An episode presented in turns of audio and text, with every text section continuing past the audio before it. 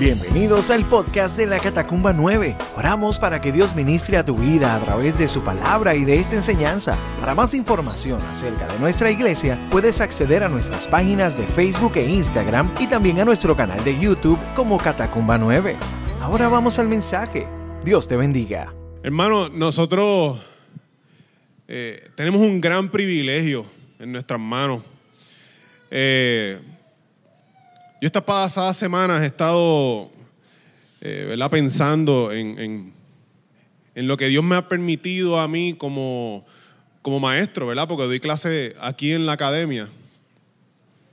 Y me parece que es un gran privilegio y es como una vez escuché decir, escuché decir a, Pastor José que, que ese era nuestro campo misionero. Y, y he podido gozarme en ver cómo eso es así mismo. Y hace unas semanas estaba comenzando una nueva unidad con uno de los grupos y, la pregunta de la unidad era, ¿cómo sabemos lo que es correcto? ¿Verdad? En inglés. How can we tell what's right? ¿Cómo sabemos lo que es correcto?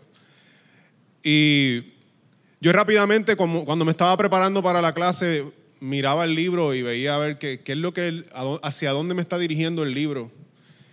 Y me di cuenta rápidamente que la, la filosofía que estaban tratando de enseñar era una humanista materialista, eh, donde, donde el, el, ser humano y su filosofía es la que decide lo que es bueno y malo.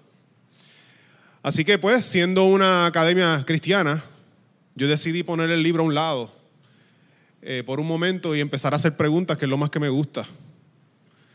Quien coge clase conmigo sabe que esa, ese es mi, mi, pasatiempo favorito, hacer preguntas.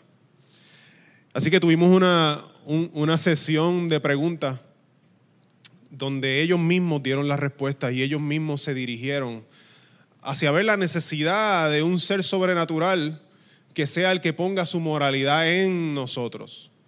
Porque si no hay un ser sobrenatural, pues entonces no hay tal cosa como moralidad objetiva. Y esa fue esa clase. La próxima vez que nos vimos, eh, tuvimos una conversación de seguimiento porque si ya habíamos decidido o dicho, o ellos habían llegado a la conclusión de que hace, hace falta un ser sobrenatural para que no, ah, exista la moralidad, pues entonces teníamos que hablar de cuán posible era o cuán viable era de que en verdad exista este ser sobrenatural. Y tuvimos una tremenda discusión donde ellos también nuevamente, eh, yo hacía las preguntas, ellos las contestaban y llegamos a la conclusión de que si estamos aquí parados, si existe un universo es porque hay un Dios detrás, un Dios que es el que crea. Y a mí me parece maravilloso esa oportunidad que Dios nos da, pero, pero me fascinó porque habían unas respuestas que ellos mismos tenían en sí. E incluso cuando en algún momento dijeron, bueno, pero si, si la moralidad la puso Dios y, el universo apunta a Dios, pero ¿cuál Dios? entonces ellos empezaron a hablar de que, bueno, pues entonces tendríamos que llegar a algún tipo de escritura sagrada. Así que hablamos también de, lo que, de cómo sabemos que la Biblia es confiable. Yo le, rápido yo también me sacudí, le eché la, la, la carga a su maestro de Biblia, que es Pastor Abdiel. Eh, pero algo bien interesante que sucedió, ¿verdad? Yo me fascinaba porque las respuestas que ellos mismos daban me mostraban que, que lo que sabemos de Dios es porque lo hemos estudiado primeramente.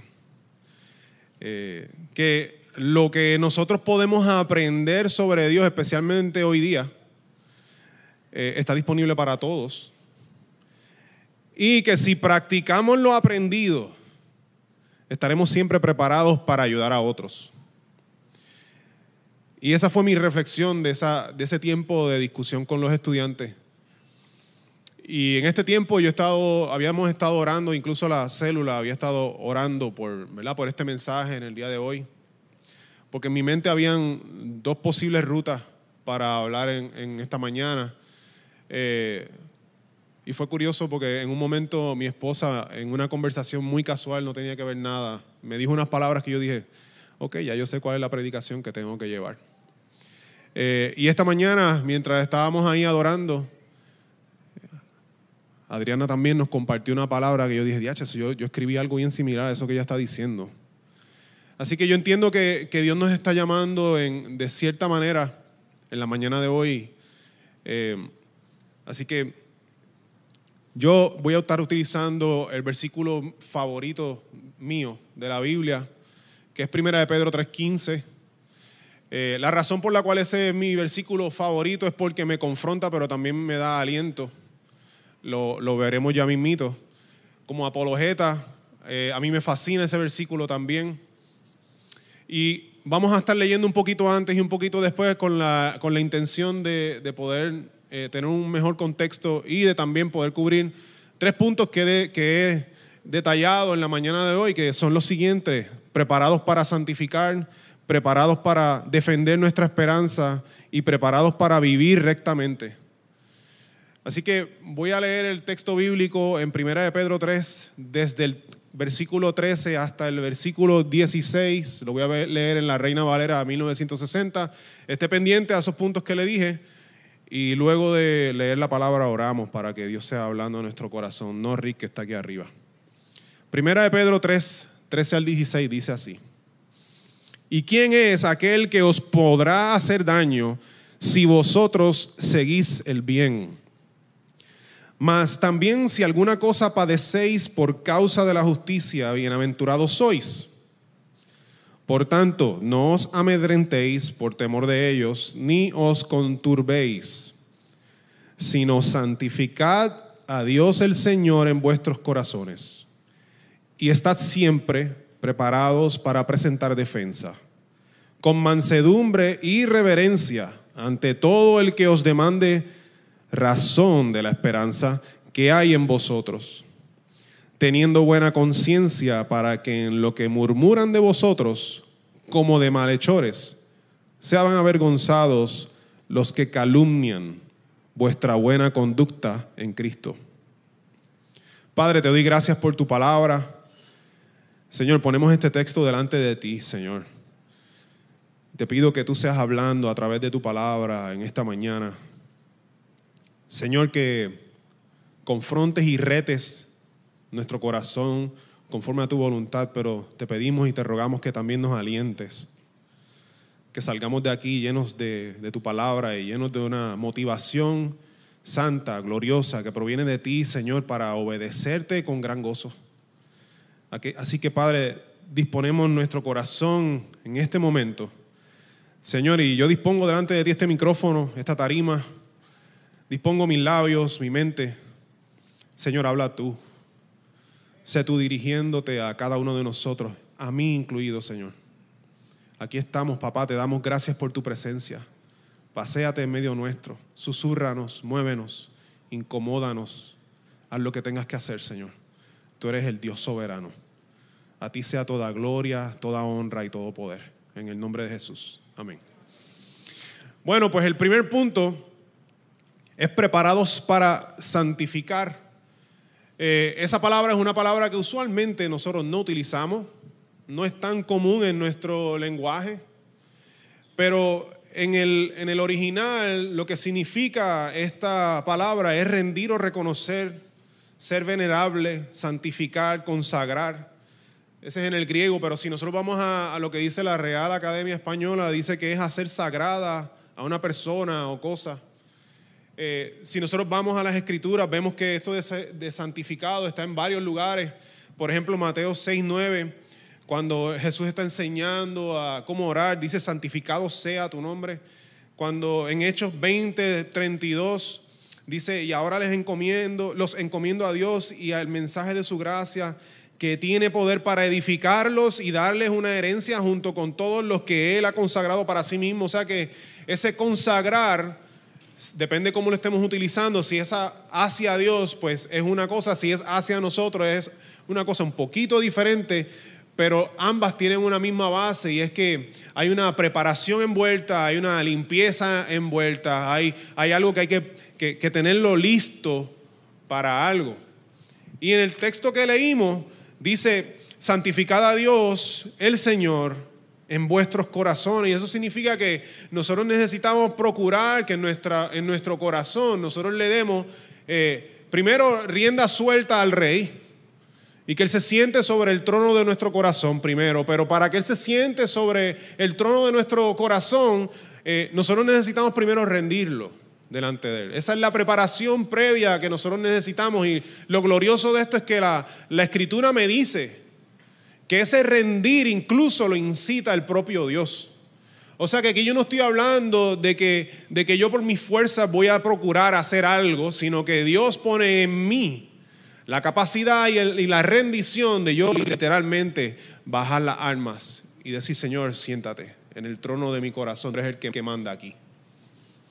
Pero entonces es en esto de, de santificar al Señor que en este contexto de este versículo es bien interesante porque estos cristianos, a quien Pedro le está escribiendo su carta, eran cristianos que estaban siendo perseguidos y, no son perseguidos como en las películas o perseguidos como cuando juegan tocaditos los nenes.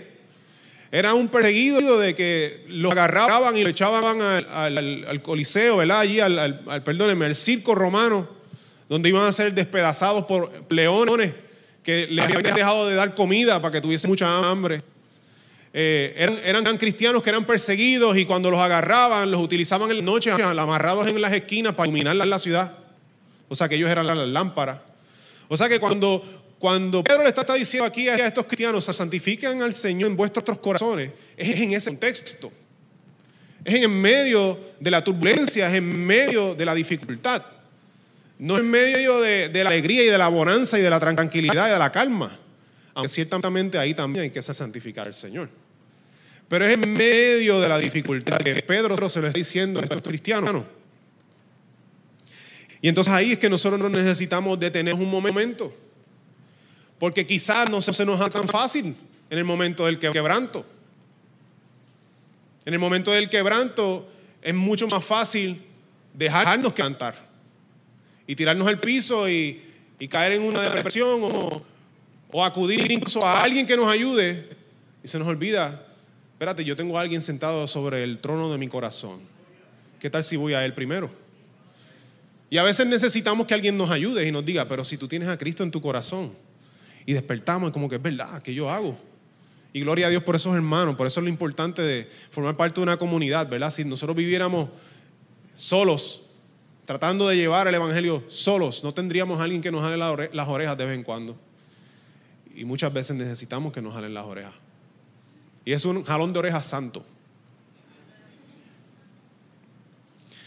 Pero entonces, ante la dificultad y el quebranto, ¿cómo es que se supone, cómo se hace esto de santificar al Señor? ¿Verdad? Porque yo lo puedo dejar aquí a nivel, a nivel conceptual y ustedes, ay, qué bonito no, pero ¿y cómo yo hago eso? ¿Cómo yo lo aplico?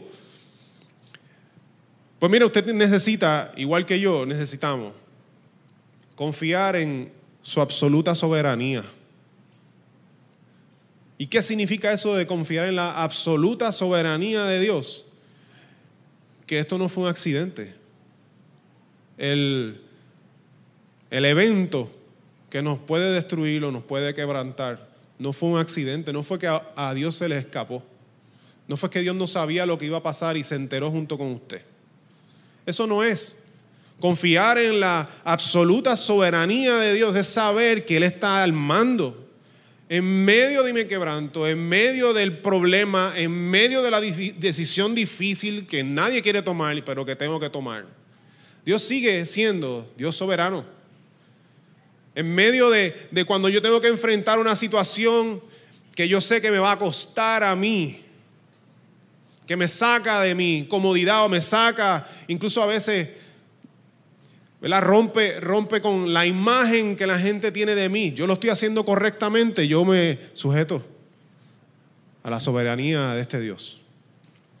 Así que confiando en su absoluta soberanía es una de las maneras en que se hace esto de santificar a Dios nuestro Señor en el corazón, pero también adorándolo.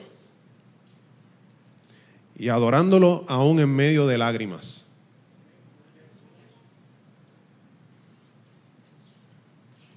Yo no sé si alguno de ustedes ha experimentado esto, o mejor debo de preguntar, yo no sé si alguno de ustedes no ha experimentado esto.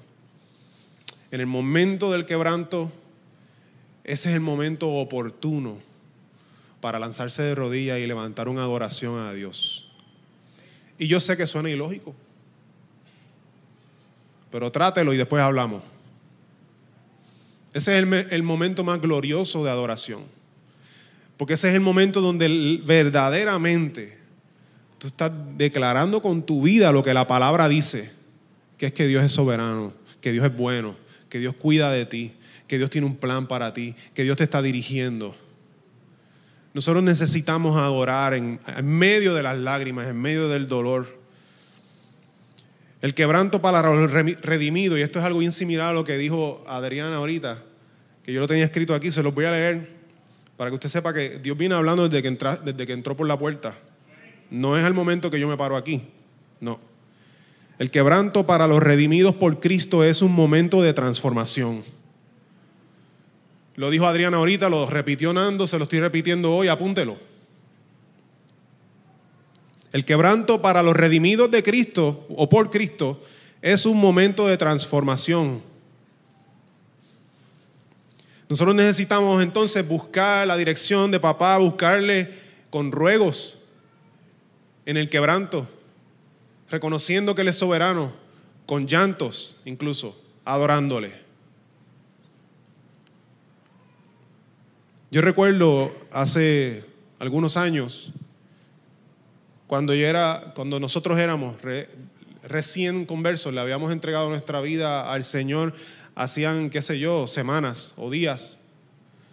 Yo recuerdo que todas las mañanas yo montado en mi carro, como estaba solo, era un momento de quebranto. Y todas las tardes de regreso de mi trabajo a mi casa, en mi carro, solo, era un momento de quebranto. Porque fue un momento donde cuando nosotros decidimos por Cristo, y cuando decidimos por Cristo, by the way, es porque Cristo no, no, no, nos limpió primero. La iniciativa siempre fue de Dios, siempre ha sido de Dios. Y cuando puso en nosotros un corazón receptivo y nosotros nos dimos cuenta del tesoro que era Él y decidimos por Él, lo que vinieron fueron bofetadas de parte de la vida. Y vinieron montones de momentos de dificultad. Y dificultad cercanas. Cosa de que yo todos los días por la mañana me quebrantaba y en la soledad de mi carro, igual que por las tardes en el tapón, en ambos lados del tapón, vivimos en Puerto Rico, en ambos momentos, yo lo que hacía era que ponía música de adoración y mientras lloraba, mientras me, ¿verdad? me limpiaba así, oraba y adoraba. Y yo le puedo decir, le puedo testificar que todas las tardes en el camino de, de donde yo trabajaba en Guaynabo hasta San Lorenzo, ese era un tiempo de adoración a Dios entre lágrimas y cuando yo llegaba a buscar a mis, a mis hijos yo estaba fortalecido. Cuando me había ido estaba en el piso, cuando llegaba era otro hombre. ¿Y qué hice yo? Me rendí. ¿Qué hice yo? Le adoré.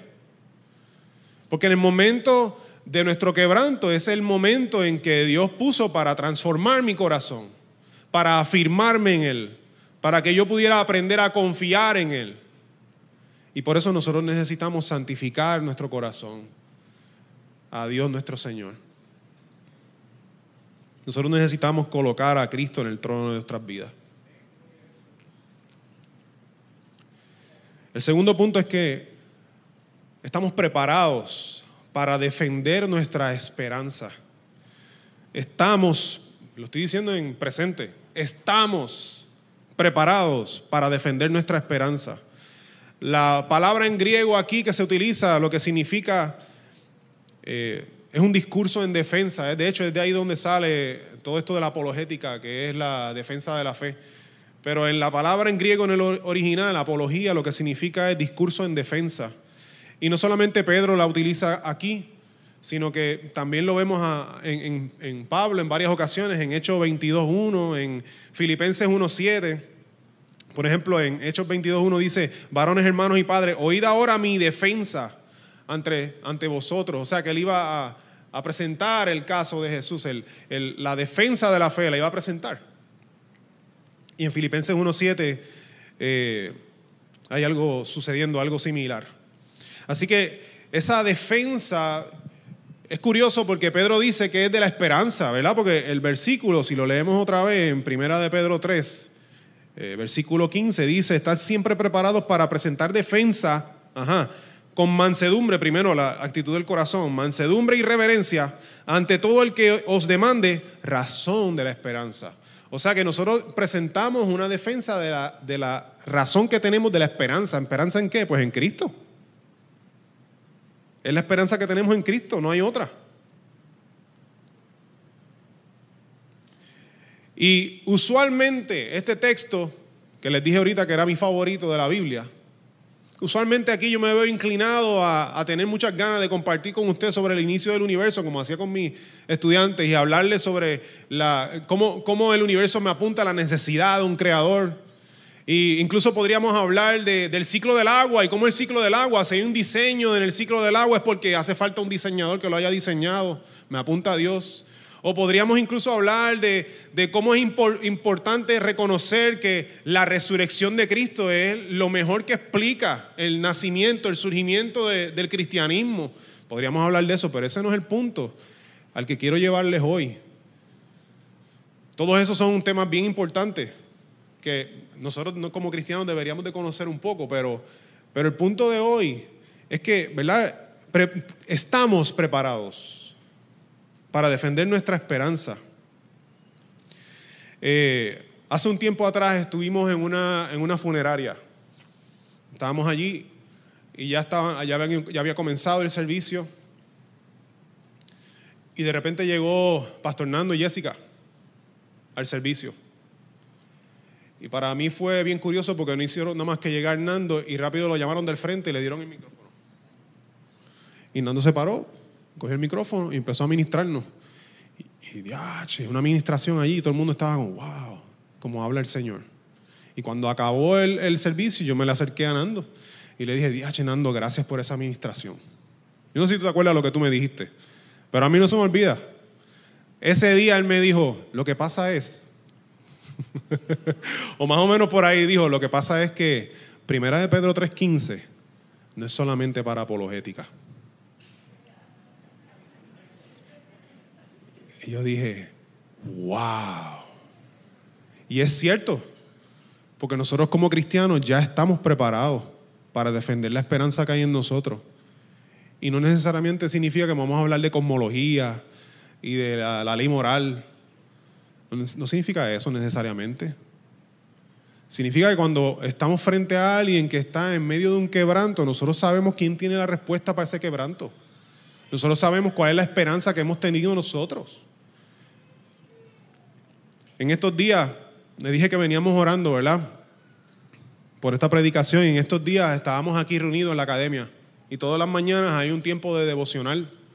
Hay un tiempo donde se, predica la palabra de Dios a los estudiantes. Y yo estaba sentado aquí por esta área de, ahí y de repente se me acerca Laisa y me pregunta, oye, brother, ¿tú sabes a quién le toca compartir la palabra hoy? Y yo le diré, yo, de verdad que yo no sé. Ah, pues está bien. Siguió por ahí, se subió aquí, agarró el micrófono y empezó a predicar. Y nuevamente, yo nada más que la vi subiendo aquí, coger el micrófono y predicar, ya yo fui ministrado. ¡Wow! Y les compartió la palabra a esos estudiantes y al final oró por ellos, les pidió que se pusieran de pie, se pusieron de pie, como que, ¡wow! Nosotros como cristianos ya estamos preparados para defender nuestra esperanza. Nosotros ya tenemos palabra para dar. Si tú llevas dos minutos en el cristianismo, ya tú puedes hablar de un redentor que vive, que te salvó. Tú puedes hablar de este redentor que te perdonó. Tú puedes hablar de, este, de este redentor que ahora te llenó de esperanza, de que ahora tienes una nueva vida, de que ya no eres el mismo que antes. Algo pasó en mi interior y yo sé que ahora soy diferente. Llevas dos minutos en el cristianismo y ya tú sabes que eso es así. No solamente eso, sino que tú sabes que Cristo ahora te incluyó en su familia de la fe y ahora tienes el privilegio de tener muchos hermanos y hermanas. O sea que ya no estás solo, ya no estás desamparado. Ahora eres cuidado por el Padre. Si tú llevas dos minutos en Cristo, tú sabes esto, tú tienes palabra para dar. Y entonces está en la, parte de aliento. Porque suena como un reto, tú tienes palabra para dar, pero el aliento es, tú tienes palabra para dar. Porque ya Dios hizo algo en ti. Y si Dios hizo algo en ti, tú puedes decirle a otro lo que Dios hizo en ti. Y vivimos un mundo quebrantado, vivimos un mundo que necesita necesita esa palabra de aliento. La responsabilidad de testificar a la gente fue una tarea dada a nosotros como individuos. Quiero dejar esto bien claro y importante. Voy a repetir. La responsabilidad de testificar a la gente fue una tarea dada a nosotros como individuos, no a la iglesia local. La iglesia local, esto aquí, es nuestra base de operaciones. Esta es la embajada. La embajada de nosotros los emisarios, nosotros quienes representamos al reino. Pero eso significa que aquí nosotros venimos a ser equipados. La iglesia local es el lugar donde el cristiano viene a ser equipado, a recibir palabra de Dios, a fortalecerse, a aprender más, porque, ¿verdad? Digo más porque en su casa usted tiene que hacer lo suyo, pero aquí usted viene y aprende más, aquí usted se reúne, se fortalece más. Esta es nuestra base de operaciones, pero nosotros no podemos depender de la iglesia local para que sea el lugar donde se testifica o el lugar donde se da aliento a la gente. O sea que si usted se encuentra en algún lugar y alguien se acerca a usted o usted ve a alguien que está en medio de un quebranto, usted no le diga, tú necesitas de Dios y te vayas.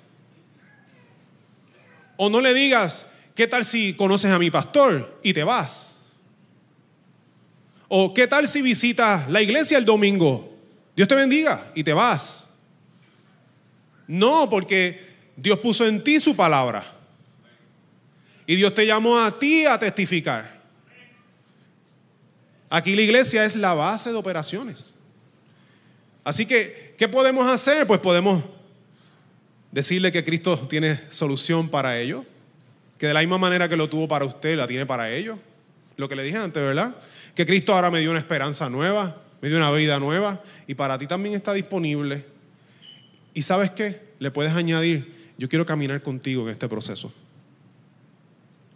Y no estoy invalidando o diciendo que entonces no hay manera de que usted pueda traer algo, alguna, alguna situación a la iglesia. Eso no es lo que estoy diciendo.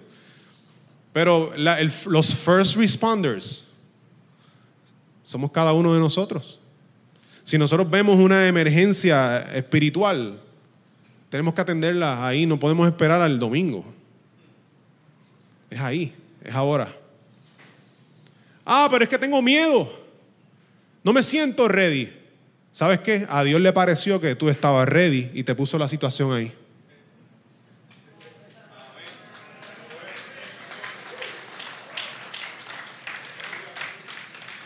Necesitamos velar que no estemos delegando la responsabilidad que Dios nos dio a nosotros, a la iglesia local, a los líderes, a los pastores. Nosotros, hacemos lo que Dios nos traiga. No, no me malinterprete. Los líderes están listos. Ayer yo estaba gozoso porque fuimos a jugar baloncesto, le dije. Y yo no sé si está por ahí o si está allá atrás, pero Ángel estaba, se estaba botando allí como que estaba en su, en su cancha, literalmente, ¿verdad? Estaba en la cancha de él y yo como, diache, y yo como que, ok, ¿cómo empezamos esto? Y él, los muchachos vengan acá, los reunió, vamos a orar aquí, vamos a orar allá. Y yo, diache, este tipo está ahí. La primera vez que yo iba, imagínense, Rick. Voy a dejarlo ahí porque no quiero que se burlen más de mí. Pero deje de subestimarse. No se subestime. Si Dios pone una situación en su falda, le cayó a usted, Dios se lo está dando a usted. Usted puede hacerlo si se le complica la cosa. Usted no está solo, usted forma parte de una iglesia y aleluya, ¿verdad? Entonces nos incluye y lo trae o, le pide ayuda a, un hermano hermana que ha sido mentor suyo, claro que sí. Pero si Dios lo puso en su falda, haga algo, no lo deje así. Ustedes son, y yo soy, los first responders. Cuando Dios llevó a Felipe junto al etíope, fíjense que Felipe no titubió.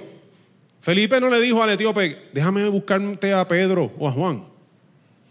Él fue y lo hizo él. ¿Qué, es lo que pasó ahí?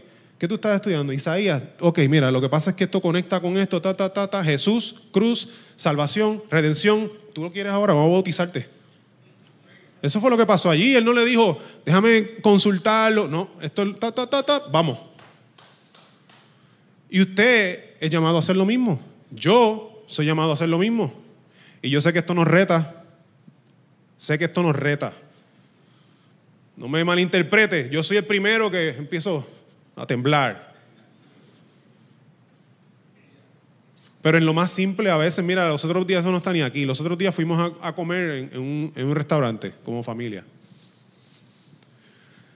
Cuando nos trajeron la comida, yo tenía una piquiña por dentro, como, yo tengo que hacer esto. Y le dije a Noemí, voy a hacerlo ahora, voy a, voy a pedirle a la muchacha para orar por ella. Y ella como, dale, pues ok. Pues cuando llegó la muchacha, le dije a la muchacha, mira, ya que trajiste la comida, gracias, nosotros en un minuto vamos a orar. ¿Quieres que oramos algo por ti?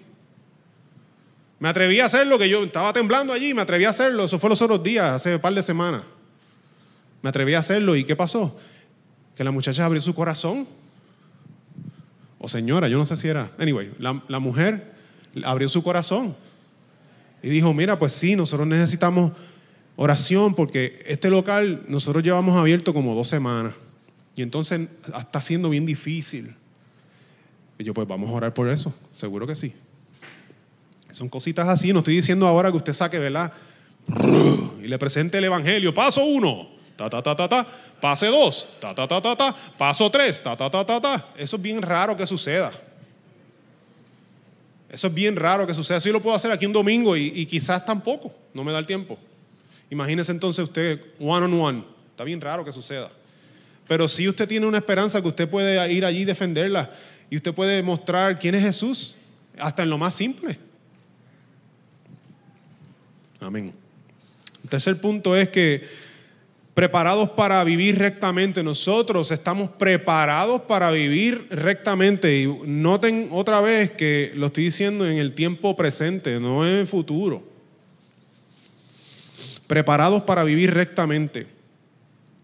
Eh, la Reina Valera habla de buena conducta, la que es vivir rectamente, rectamente lo utiliza la nueva traducción viviente, pero Olvídese de la nueva traducción viviente y olvídese de la Reina Valera. Cuando vamos al original en griego, la palabra que utilizan para traducirla de esas dos maneras en español es ágatos.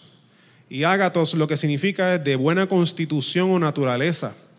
Y cuando uno va a la Biblia, uno se da cuenta de que usualmente esa palabra la utilizan cuando se refieren a cosechas o, con, cuando habla de regalos.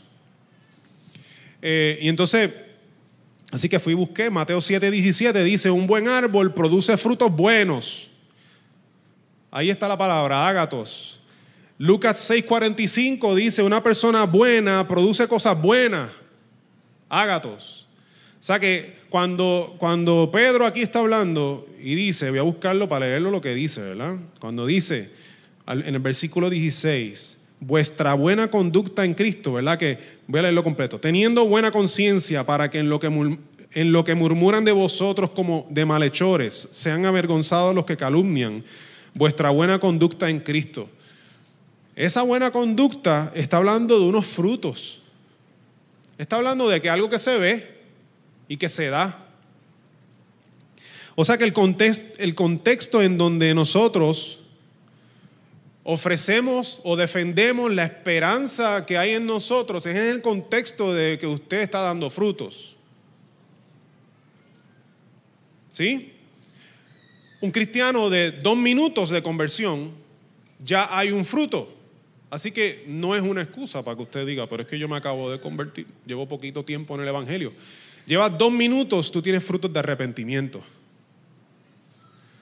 Porque es por el arrepentimiento que se llega a Cristo. Si tú recibiste a Cristo porque te arrepentiste de, tus pecados, esos son frutos. Y entonces es desde los frutos que Dios produce en nosotros que ahora nosotros vivimos. ¿Me sigue? Ok. Entonces, nosotros, si, si ya tenemos desde el inicio, tenemos frutos que Dios produce en nosotros para vivirlos, pues usted está preparado para vivir rectamente.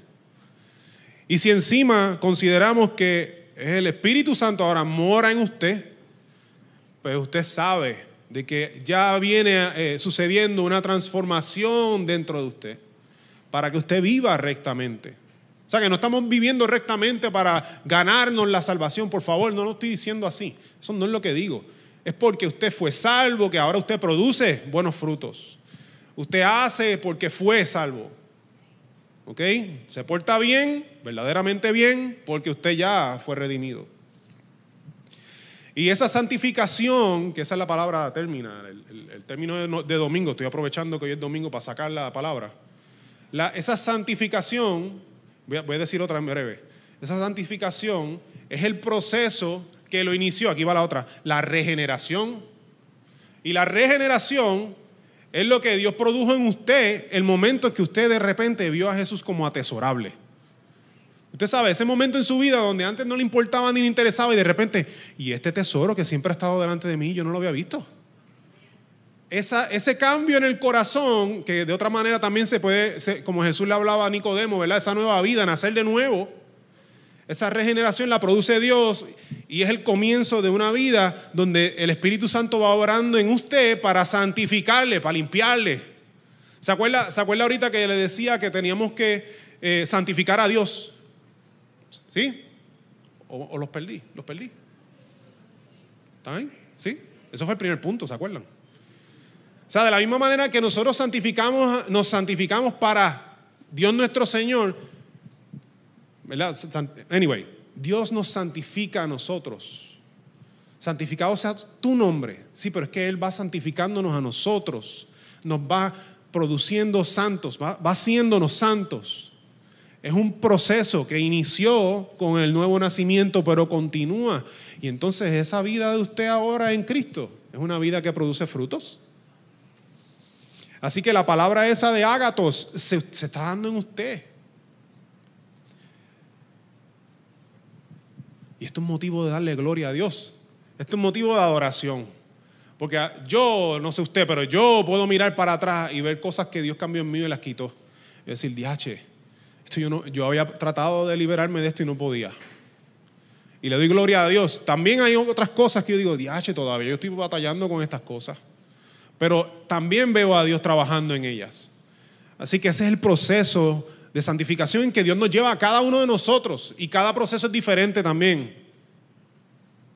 Es importante que reconozcamos eso. El proceso que Dios lleva en mí de santificación no es el mismo de mi esposa, de mis hijos, el mismo proceso de santificación del que usted tiene al lado, no es el mismo que el de usted.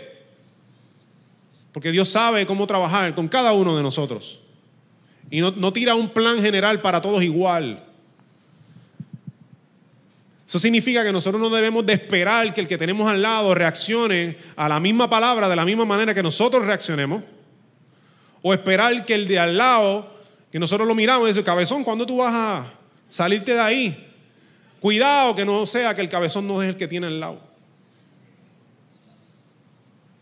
Porque cada uno tiene una, o sea, Dios tiene con cada uno una manera peculiar de trabajar, una manera peculiar de santificar, de limpiar.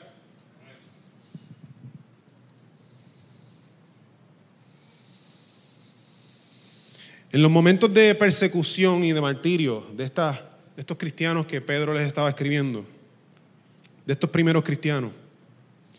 Eran momentos en que ellos tenían que seguir fieles a Jesús. Eran momentos horribles, terribles, en donde se iba a probar su fidelidad a Jesús. Y eso quizás para ellos se veían, se veía de manera de, ¿verdad? Que quizás a lo mejor sentían las ganas de, cobrar venganza con aquellos que los, los perseguían y querer lanzarlo a ellos, a los leones. O quizás la venganza no era ni con ellos, eran con los que los choteaban, ¿verdad? Con los que decían, mira, yo conozco un cristiano que está en tal lugar, vete y búscalo allí. A lo mejor era contra ellos, que, tenían represalias y querían, ¿verdad? Seguro que sí, porque eso no eran, esto no era gente diferente a nosotros. Ellos también tenían su, su, su corazón estaba ahí, eran humanos, ellos sabían lo que les dolía, lo que no les gustaba. Y su pecado también estaba ahí. Eh, y eso significa que para esta gente, para estos, estos primeros cristianos, era bien difícil ser recto. ¿Usted me entiende? No era, no era algo sencillo de hacer. Y Pedro les está escribiendo a ellos y les está diciendo, ustedes tienen que rendir buenos frutos. Ustedes van a rendir buenos frutos. Esto es un proceso dirigido. De hecho, eh, justo antes de, eso les dijo que tenían que, cuando den eh, eh, razón de la esperanza que hay en ellos, tenían que hacerlo con humildad, con reverencia. O sea que tampoco es gritado, jamaqueado, estrujado. No es coger la Biblia y darle por la cabeza a alguien porque no entiende, sino que es con humildad, con reverencia, como si Cristo lo hiciera. Usted sabe, ese Cristo que se recostaba para comer con los pecadores. Ese Cristo que se recostaba para comer y, permitía que le echaran perfume en los pies y le adoraran, aunque fuera una pecadora. Eso es lo que nosotros necesitamos eh, imitar. Y eso significa que este proceso de santificación que el Espíritu Santo está obrando en nosotros, nosotros necesitamos someternos a ese proceso y actuar conforme a ese proceso que Dios está dando. Hace unos días eh, tuve también el, gran gozo de ir a... Este, este, fin de semana ha sido diferente para mí. He, podido, pude ir a, un skate park con mi, con, mi, con mi familia y otras personas. Y en un momento estábamos allí y uno de los, de los que estaba allí decidió treparse por una verja, la verja de, donde estaban jugando tenis en el otro lado, la verja para que no se vayan las bolas de tenis. Se trepó en la verja como Spider-Man. Ta, ta, ta, ta. Le dije, eh, bájate de ahí porque tú sabes, eh, eso no es para eso. Y se bajó, pero me dijo, nadie me está viendo. Y yo dije, pues tú sabes que ese es el momento oportuno para tú practicar portarte bien. Es cuando nadie te ve. Cuando nadie te ve, ese es el momento donde se prueba tu carácter. Y después le dije, aunque eso no es verdad, porque hace unos minutos vino para aquí una persona que trabaja aquí y me nos dijo algo aquí sobre la electricidad. Y yo estoy aquí viéndote, pay. ¿Entiendes? Pero nosotros necesitamos portarnos bien y dar frutos, no para que todo el mundo los vea, sino porque es que eso es lo que Dios nos ha llamado y es por su gracia que lo podemos hacer.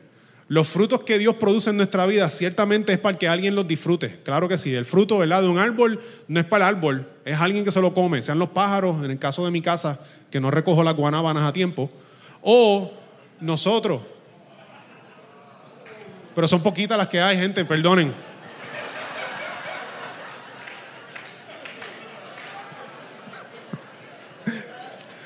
Son chiquitas, no, no valen la pena.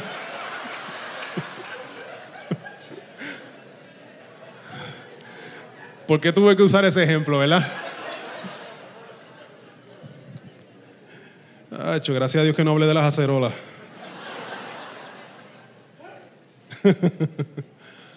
Pues quizá para nosotros no, no significa, ¿verdad? El que nos trepamos o no nos trepamos en una verja. Puede ser que no sea eso, pero quizás sea yo voy a ir a este lugar o no voy a ir a este lugar. ¿Qué se está celebrando en este lugar? ¿Qué yo estoy apoyando si voy a este evento? O si yo voy, ¿a qué me estoy exponiendo? ¿Cuál es la tentación que me va a venir en este evento? ¿Debo ir? ¿No debo ir?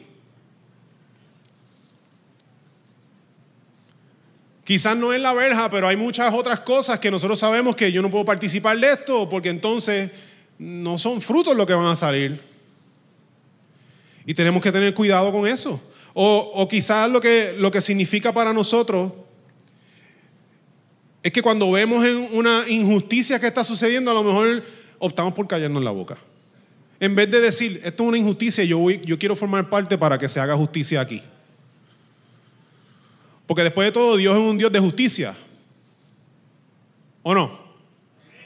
Por lo tanto, si usted ve una injusticia, no se quede callado.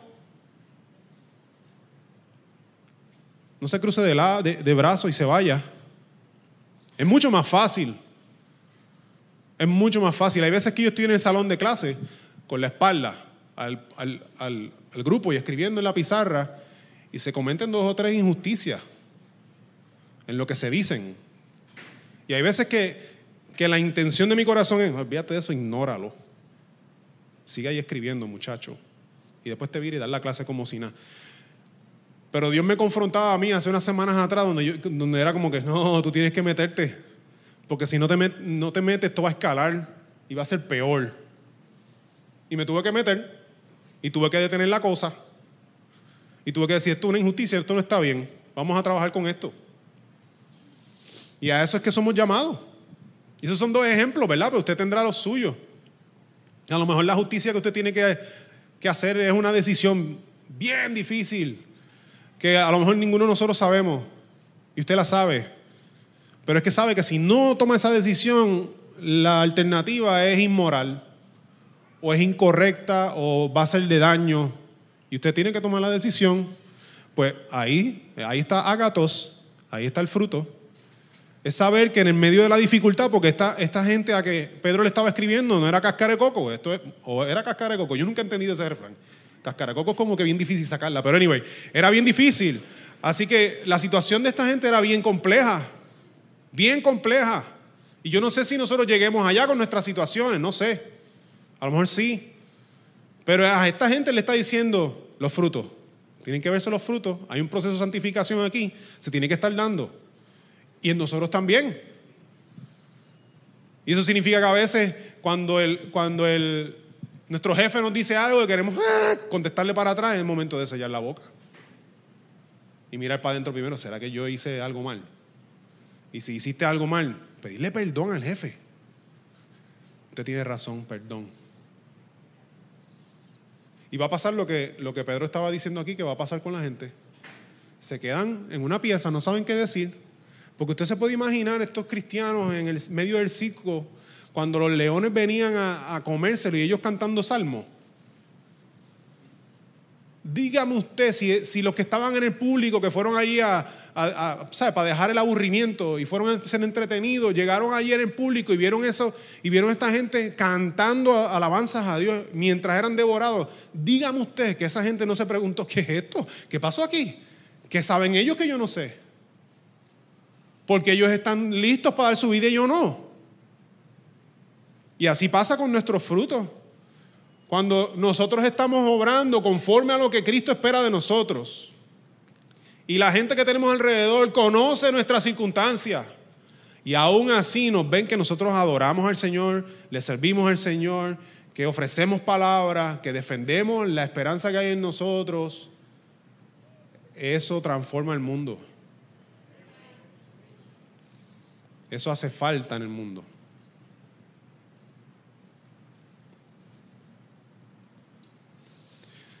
Eso es aplicar nuestra nueva vida. Así que al principio les decía que, y con esto voy acabando, que lo que nosotros sabemos es porque lo estudiamos, que lo aprendido está disponible para todos y que si practicamos lo aprendido, estaremos siempre preparados para ayudar a otros.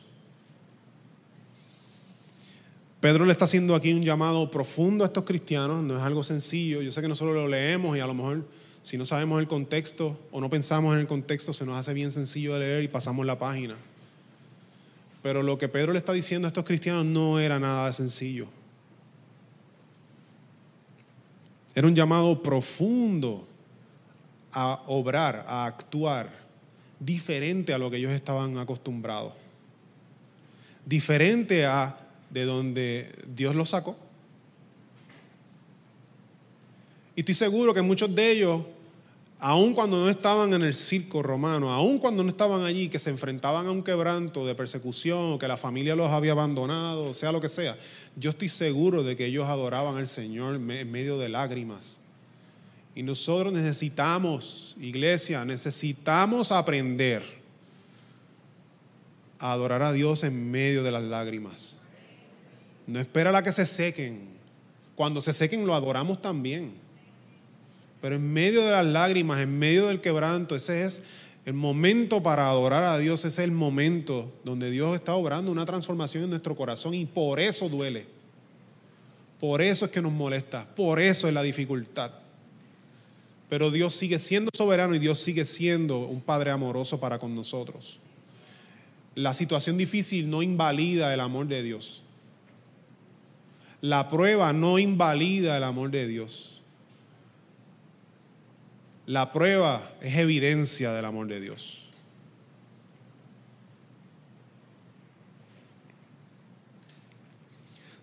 Así que santifiquemos a Dios en medio de nuestro quebranto.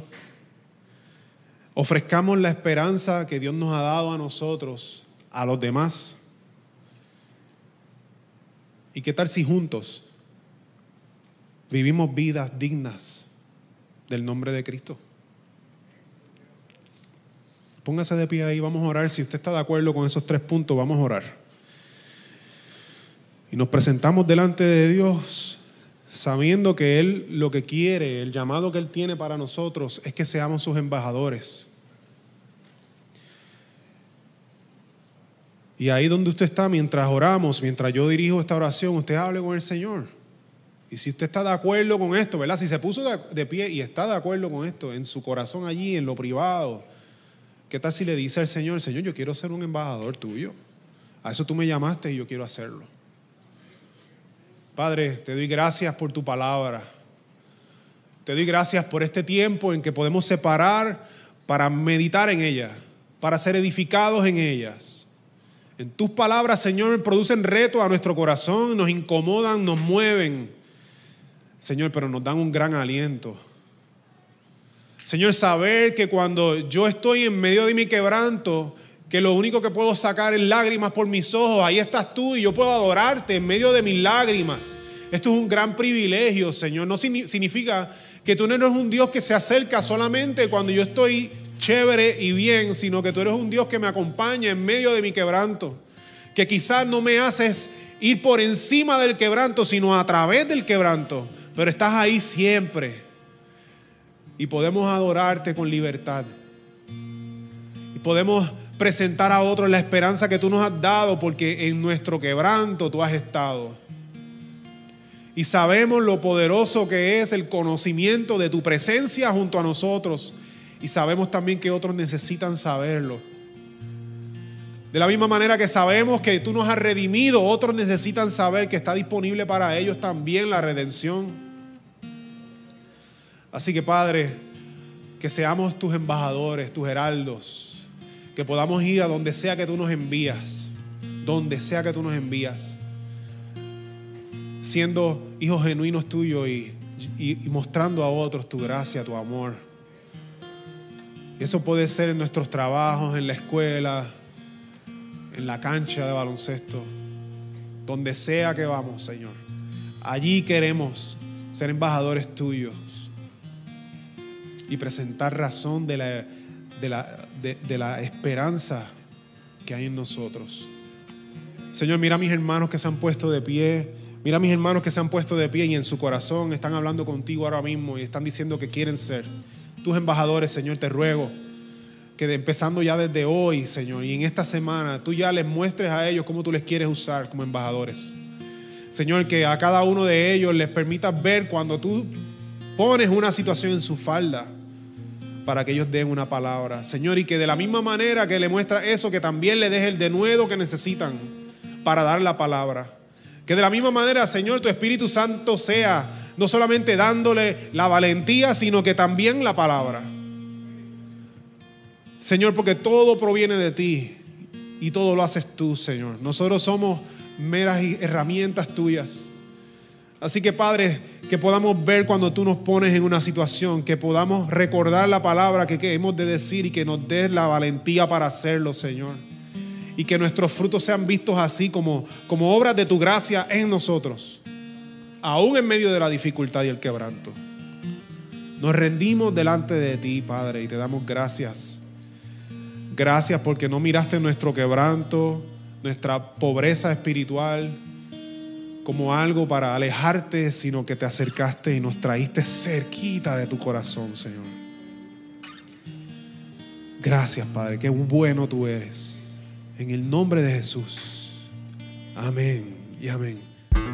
Esperamos que Dios haya ministrado a tu corazón a través de este mensaje. Para más información acerca de nuestra iglesia puedes acceder a nuestras páginas en Facebook e Instagram y también a nuestro canal de YouTube Catacumba 9. Gracias por estar con nosotros. Será hasta la próxima semana. Dios te bendiga.